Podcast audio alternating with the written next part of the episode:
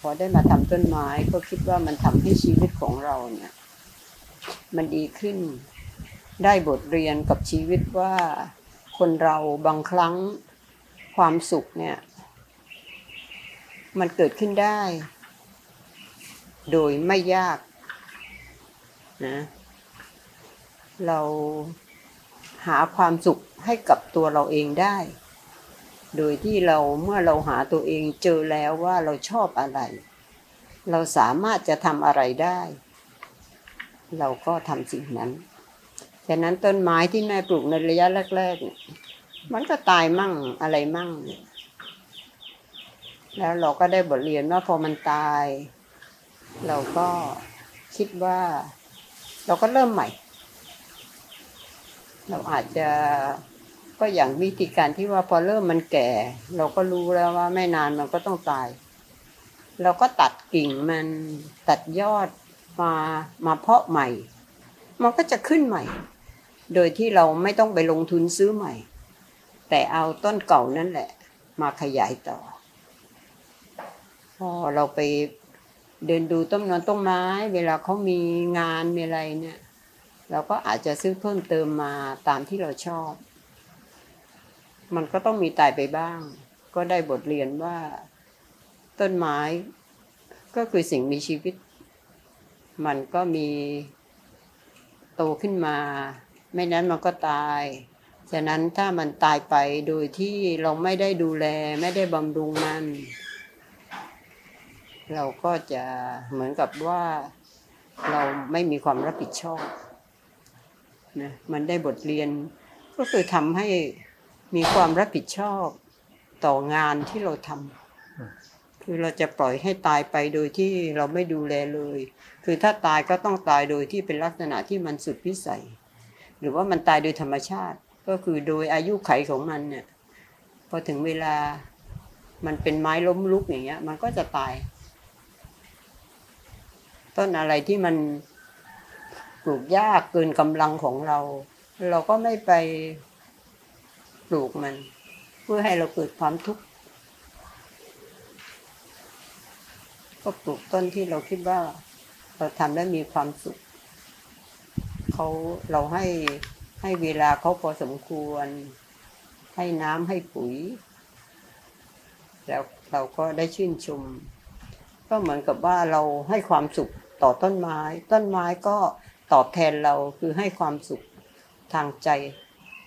ทางสายตา กับเรา นี่คือเสียงของอาจารย์วิไลบำรุงวงข้าราชการเกษียณ อดีตเจ้าของร้านอาหารชื่อดัง และที่สำคัญเป็นคุณแม่ของผมเองครับ ผมเฝ้ามองแม่ที่ทำสวนเป็นงานอดิเรกมาสักพักแล้วทุกครั้งที่กลับไปเยี่ยมบ้าน ผมจะเห็นแม่เดินไปเดินมาดูแลพืชสวนครัวแล้วก็ไม้ประดับนานาชนิด ในสวนหลังบ้านทุกเช้า และทันทีที่ผมเข้าไปถามเนี่ย แม่เขาจะพาผมเดินไปดู ไม้เดิมที่โตดีไม้ใหม่ที่เพิ่งได้มา หรือแม้แต่นวัตกรรมการเพาะพันธุ์ต้นไม้ต่างๆ ที่ไปดูมาจากอินเทอร์เน็ต ด้วยสายตาที่เป็นประกายทำให้ผมอดไม่ได้เลยที่จะเอามุมมองแบบ climate life coach เนี่ยมาหาคำตอบว่า การทำสวนนี่มันมีดียังไงทำไมแม่ถึงติดใจขนาดนี้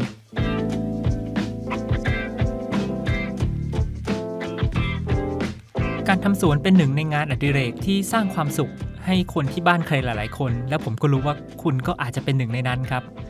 โดยเฉพาะช่วงโควิด การสำรวจในสหรัฐอเมริกาเนี่ยมีคนทำสวนเพิ่มขึ้น 18 ล้านคน และ 42%ของคนที่ทำสวนอยู่แล้วเนี่ยก็ทำสวนมากขึ้นครับ ส่วนในเมืองไทยเนี่ยการทำสวนก็เป็นส่วนหนึ่งในงานอดิเรก ประเภทที่ว่าได้ขยับร่างกายนะสำหรับผู้สูงอายุเนี่ยกว่า 70% แต่ผมเพิ่งค้นพบไม่นานมานี้เองครับว่าการทำสวนเนี่ยไม่ใช่แค่กิจกรรมที่ให้ความสุขในฐานะงานอดิเรกเท่านั้น แต่มันยังเป็นประโยชน์กับจิตใจที่ลึกซึ้งกว่านั้นด้วยสำหรับบางคนการทำสวนคือกิจกรรมที่ช่วยให้จิตวิญญาณได้เติบโตในวัยเกษียณ อย่างที่คุณแม่เพิ่งเล่าให้ฟัง และสำหรับบางคนการทำสวนคือกระบวนการบำบัดเลยทีเดียวครับ ใน EP นี้ผมเลยจะพาทุกคนไปเจาะลึกกับการทำสวน ในฐานะที่ไม่ใช่แค่งานอดิเรกสำหรับคนวัยเกษียณ หรือสำหรับคนสายรักธรรมชาติเท่านั้น แต่คือกิจกรรมที่จะสามารถบำบัดจิตใจได้ อย่างที่มูลนิธิเพื่อเด็กพิการเนี่ยใช้ธรรมชาติเป็นหลักสำคัญในกระบวนการสวนบำบัดสำหรับเด็กพิการทางสมอง และครอบครัวของเด็กครับ และนี่คือ EP ที่ 4 การทำสวนกับการบำบัดใจใน Climate Life Coach Podcast ที่จะชวนคุณเข้าใจและแก้ไขปัญหาสิ่งแวดล้อม ผ่านมุมมองทางจิตวิทยากับผมเกิร์กวิเศษบำรุงวงครับ เพื่อให้ทุกคนเห็นภาพว่าการทำสวนเนี่ยสามารถบำบัดจิตใจได้อย่างไร ผมจะขอเล่าผ่านเคสของคนที่นำธรรมชาติ เข้ามาเป็นกระบวนการบำบัดอย่างเป็นรูปธรรมมายาวนาน คืองานของมูลนิธิเพื่อเด็กพิการ โดยมีพี่จุ๋มโชติกาบริสุทธิ์ ผู้นำกิจกรรมสวนบำบัดให้กับเด็กป่วยสมองพิการ หรือ cerebral palsy มาเล่าให้พวกเราฟังกันครับ สวัสดีพี่จุ๋มนะครับ สวัสดีค่ะ สวัสดีคุณครักับบเช่นกันค่ะ พี่จุ๋มทำงานกับมพกมากี่ปีแล้วครับ ก็พี่จุ๋มทำงานที่มูลนิธิเพื่อเด็กพิการมาก็ 20 กว่าปีนะคะ ปีนี้ก็น่าจะเป็นปีที่ 26 นะคะ คิดว่าโดยประมาณเนาะนะคะ ก็ทำงานในเรื่องของ กับครอบครัวนะคะ เป็นในเรื่องของการให้ความรู้กับผู้ปกครองนะคะ เกี่ยวกับในเรื่องของการฟื้นฟูนะคะ ซึ่งที่มูลนิธิของเราเนี่ยค่ะอ่าเด็กที่ไปรับบริการที่มูลนิธิเพื่อเด็กพิการค่ะก็จะเป็นเด็กพิการทางด้านร่างกายและการเคลื่อนไหวนะคะ หรือว่าอ่าภาษาแพทย์อาจจะบอกว่ากลุ่ม cerebral palsy อ่านะหรือคะว่า CP ใช่ค่ะนะคะ หรือว่า CP นะคะ เพราะฉะนั้นเนี่ยมูลนิธิก็จะเน้นในเรื่องของให้ความรู้เรื่องของการฟื้นฟูศักยภาพเด็กพิการนะคะ เป็นหลักทางด้านร่างกายเนาะนะคะ แต่ขณะเดียวกันก็ควบคู่ในเรื่องของการพัฒนาการเด็กทางด้านจิตใจอารมณ์สังคมร่วมไปด้วยนะคะซึ่งณปัจจุบันนี้มูลนิธิเพื่อเด็กพิการก็ได้นำกิจกรรมเกี่ยวกับเรื่องของส่วนบำบัดนะคะมาเป็นอีกศาสตร์หนึ่งในการอ่าดูแลสุขภาพเด็กพิการนะคะรวมทั้งดูแลสุขภาพของผู้ดูแลนะคะแล้วก็สุขภาพของคนทำงานด้วยนะคะงั้นขอเริ่มเรื่องแรกก่อนเลยค่ะ เพราะว่าพอฟังมาทั้งหมดนี่คือ ผมก็ฟังมาตลอดว่าสวนบำบัดสวนบำบัด ที่จริงแล้วสวนบำบัดคืออะไรครับ มันมันต่างจากการทำสวนปกติยังไงบ้างไหมครับ อ๋อ ก็ในในในความคิดที่ที่ทำอยู่กับครอบครัวนะคะคำว่าสวนเนาะคำว่าสวนก็คือการปลูกต้นไม้ดอกไม้หรือพืชพันธุ์ต่าง ๆนะคะ ที่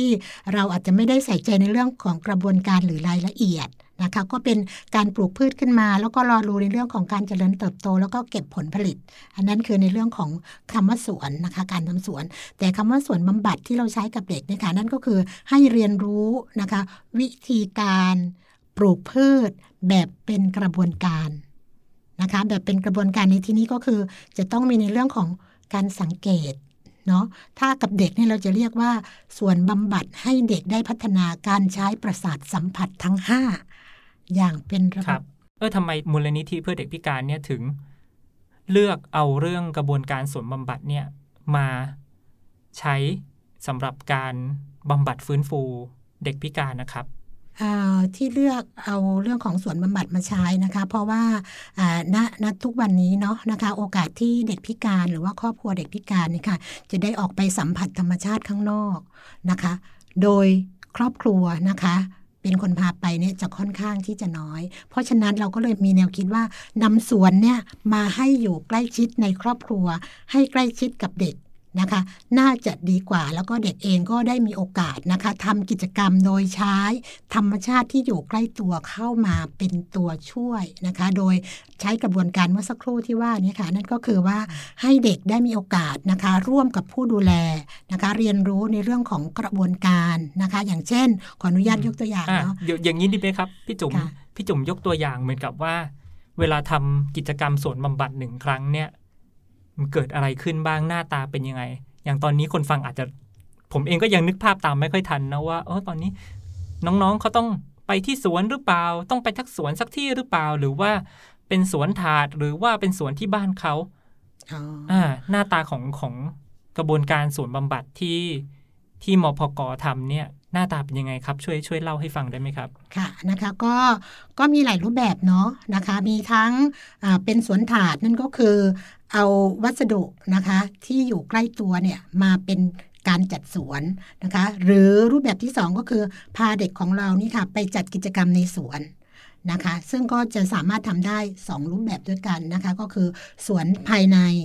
นะคะ แล้วก็สวนภายนอก นะคะ ส่วนภายในก็คือว่า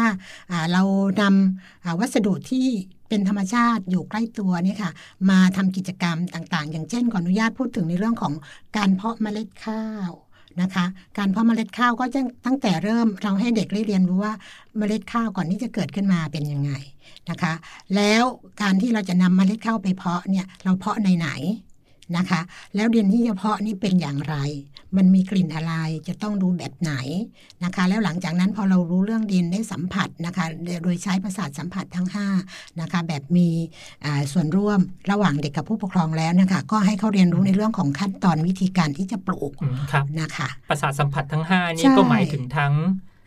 หูมองตาจมูกลิ้นกายอืมนะคะ ทั้งหมดในการทำอ่ากิจกรรมต่างๆ ที่เป็นกิจกรรมส่วนบำบัดนะคะ เราเน้นในเรื่องของการใช้ประสาทสัมผัสทั้ง 5 ในการทำกิจกรรมต่างๆ กับเด็กนะคะเพื่อที่จะพัฒนาเด็กของเรานะคะ ซึ่งเขาก็มีข้อจำกัดเรื่องของการใช้ประสาทส่วนนี้อยู่อะนะคะ เพราะฉะนั้นเราก็เลยเอาในเรื่องของเอ่อกิจกรรมเนี่ยค่ะมากระตุ้นประสาทสัมผัสทั้ง 5 ตรงนี้ได้เกิดการทำงาน พี่จุ๋มครับคราวนี้หลังจากเด็กๆ แล้วก็ผู้ปกครองได้เข้ากระบวนการนี้แล้วเนี่ย มันมีอะไรเปลี่ยนแปลงในตัวเขาที่เรารู้สึกว่ามันเป็นการบำบัดที่มันเกิดจากการทำสวนครับ สิ่งที่เห็นการเปลี่ยนแปลงนะคะ ก็คือเด็กก่อนที่จะทำกิจกรรมสวนบำบัดกับเราเนี่ยค่ะ เด็กเขาจะกลัวธรรมชาติ ไม่กล้าที่จะจับใบไม้ ไม่กล้าที่จะจับเปลือกของต้นไม้ที่มีรูปร่างต่างๆนะคะ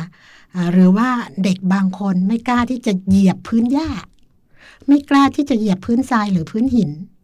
เนื่องด้วยว่าชีวิตโดยส่วนใหญ่อยู่ในห้องใช่ไหมคะ แต่พอเรามาใช้กิจกรรมเหล่านี้ค่ะนะคะ พอผ่านกระบวนการการทำกิจกรรมสักระยะหนึ่ง เด็กมีการเปลี่ยนแปลงค่ะ จากเดิมทีที่ไม่กล้าทุกอย่างเมื่อสักครู่นี้นะคะ เด็กก็เริ่มที่อยากจะรู้ เอ๊จับ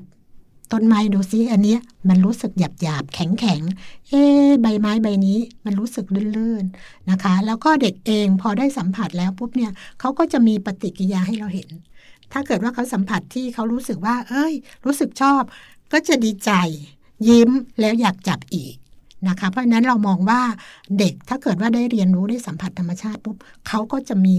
ปฏิกิริยานะคะในเรื่องของการเปลี่ยนแปลงทางด้าน อารมณ์ทางด้านจิตใจก็คือ ก่อนที่จะทำมีความกลัว แต่พอทำสักระยะมีความสบายใจ มีรอยยิ้มแล้วอยากจะทำต่อนะคะ อันนี้เราคิดว่านี่คือพอทำแล้วเขาเกิดความสุข แล้วมันเกิดการเปลี่ยนแปลงในทางที่ดีอะค่ะ จากอารมณ์ที่ไม่กล้าแล้วมีความรู้สึกว่าเครียด อันนี้สังเกตเด็กนะคะ แต่พอทำแล้วเนี่ยเด็กมีรอยยิ้ม แม่เองเขาก็ เขาก็รู้สึกทึ่งนะ ว่าอุ้ยจากเดิมทีที่ไม่ค่อยได้มีโอกาสให้พาลูกมาเหยียบดินหรือว่ามาสัมผัสต้นไม้ใบไม้ เพราะกลัวเนาะกลัวจะมีในเรื่องของพิษอะไรพวกนี้แต่พอมาทำปุ๊บเนี่ยด้วยเราอยู่ในธรรมชาติเนาะนะคะ พอเขาเห็นลูกนะคะ สัมผัสไม่ว่าจะเป็นการเหยียบดินนะคะ ไม่ว่าการจับต้นไม้หรือว่าการจับสัมผัสใบไม้เนี่ยค่ะเขาก็มีคำตอบว่าเขาจะต้องพาลูกไปอยู่ท่ามกลางธรรมชาติบ้างแล้วล่ะ นะคะ ซึ่งการที่พาลูกไปอยู่ท่ามกลางธรรมชาติ คุณแม่ก็ได้ด้วยนะคะ คุณแม่ได้ก็คือพอเขาไปอยู่ธรรมชาติปุ๊บเนี่ย จากเดิมทีที่เขาเครียดเครียดกับลูก แต่พอไปอยู่ธรรมชาติเนาะมันจะมีสีของธรรมชาติ สีดอกไม้ใบไม้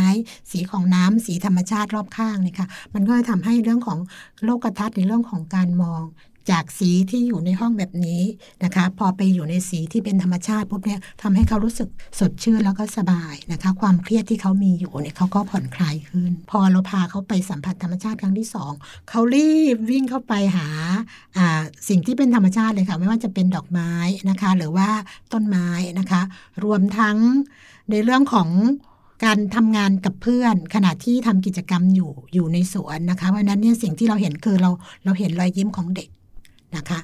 เห็นรอยยิ้มของเด็กเห็นความสุขของเขาเขามีเวลาทำกิจกรรมด้วยกันนะคะ อย่างกรณีของเด็กที่เดินไม่ได้ ต้องนั่งรถเข็น เด็กที่เดินได้หรือว่าเด็กทางด้านสติปัญญานี่ค่ะเขาก็มามีส่วนร่วมช่วยนะคะ เพื่อนที่อยู่ในรถเข็นนะคะเข็นให้ไปในทิศที่ เป็นธรรมชาติที่เขาชอบ อย่างเช่นถ้าเกิดว่าพื้นที่นั้นมีทราย เขาชอบเหยียบทรายเขาก็พาเพื่อนไปเหยียบทรายด้วยนะคะเพราะฉะนั้นเราก็จะเห็นในเรื่องของปฏิสัมพันธ์ระหว่างเด็กกับเด็กด้วยกันนะคะ อาจจะเป็นเด็กทางด้านร่างกาย และเด็กทางด้านสติปัญญา มันเกิดมีในเรื่องของปฏิสัมพันธ์ ความสัมพันธ์และการสื่อสาร การช่วยเหลือเกื้อกูลกันของเด็กอืมแต่ละคนอืมซึ่งงั้นเราเห็นแล้วเรารู้สึกมีความสุขครับ ตอนนี้คนฟังจะเริ่มรู้สึกว่าอ๋อเราก็ เราก็ไม่ได้เป็นผู้ปกครองของน้องที่สมองพิการ หรือว่าตัวเราเองก็ไม่ได้เป็นเป็นเด็กที่สมองพิการ แต่ดูเหมือนว่ากระบวนการศูนย์บำบัดเนี่ยก็มีประโยชน์ใช่ไหมครับ ฟังดูแล้วทำให้เรารู้สึกว่าได้สื่อสารได้ดูแลคนอื่น ได้ทำกิจกรรม ได้ใช้ประสาสัมผัส ได้ใกล้ชิดกับธรรมชาติ กลัวธรรมชาติน้อยลง ถ้าเราอยากจะเอาเราถ้าเราอยากจะได้ประโยชน์จากกระบวนการศูนย์บำบัดแบบเนี้ยที่บ้านของเราบ้างอย่างผมอย่างเงี้ย พี่จุ๋มมีคำแนะนำไหมครับ สวนบำบัดตัวเองเนาะขึ้นอยู่กับว่าอ่าเรามีเป้าหมายเราอยากจะทำอะไรนะคะ ซึ่งคำว่าสวนบำบัดไม่จำเป็นต้องใช้พื้นที่ของสวนในขนาดที่กว้างเนาะนะคะ เราอยู่ที่ห้องถ้าเรามีถาดนะคะ หรือว่ามีแจกัน หรือว่ามีแค่กระถางสักใบหนึ่งแล้วมีพืชที่เราอยากจะปลูกเนาะไม่ว่าจะเป็นอย่างเช่น ขออนุญาต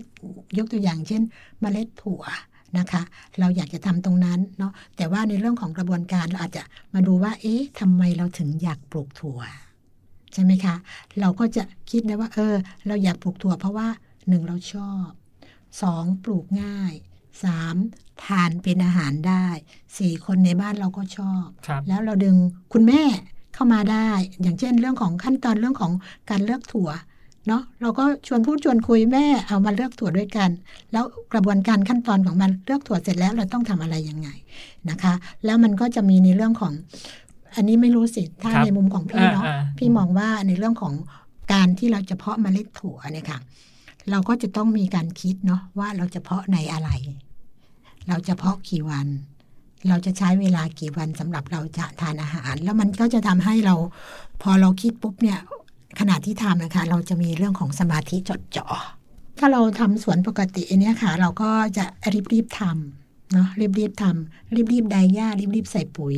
แล้วก็เสร็จ แต่ว่าคำว่าสวนบำบัดก็คือ เราจะค่อยๆสังเกตพืชเนาะอย่างเช่นเราสมมุติว่าเราปลูกกะเพราเนาะเราก็จะไปดูว่า เอ้ยตอนเนี้ยกะเพรามันขึ้นกี่ต้น ต้นสูงขนาดไหน แล้วมันอตอนเนี้ยกลิ่นมันเป็นอะไรยังไง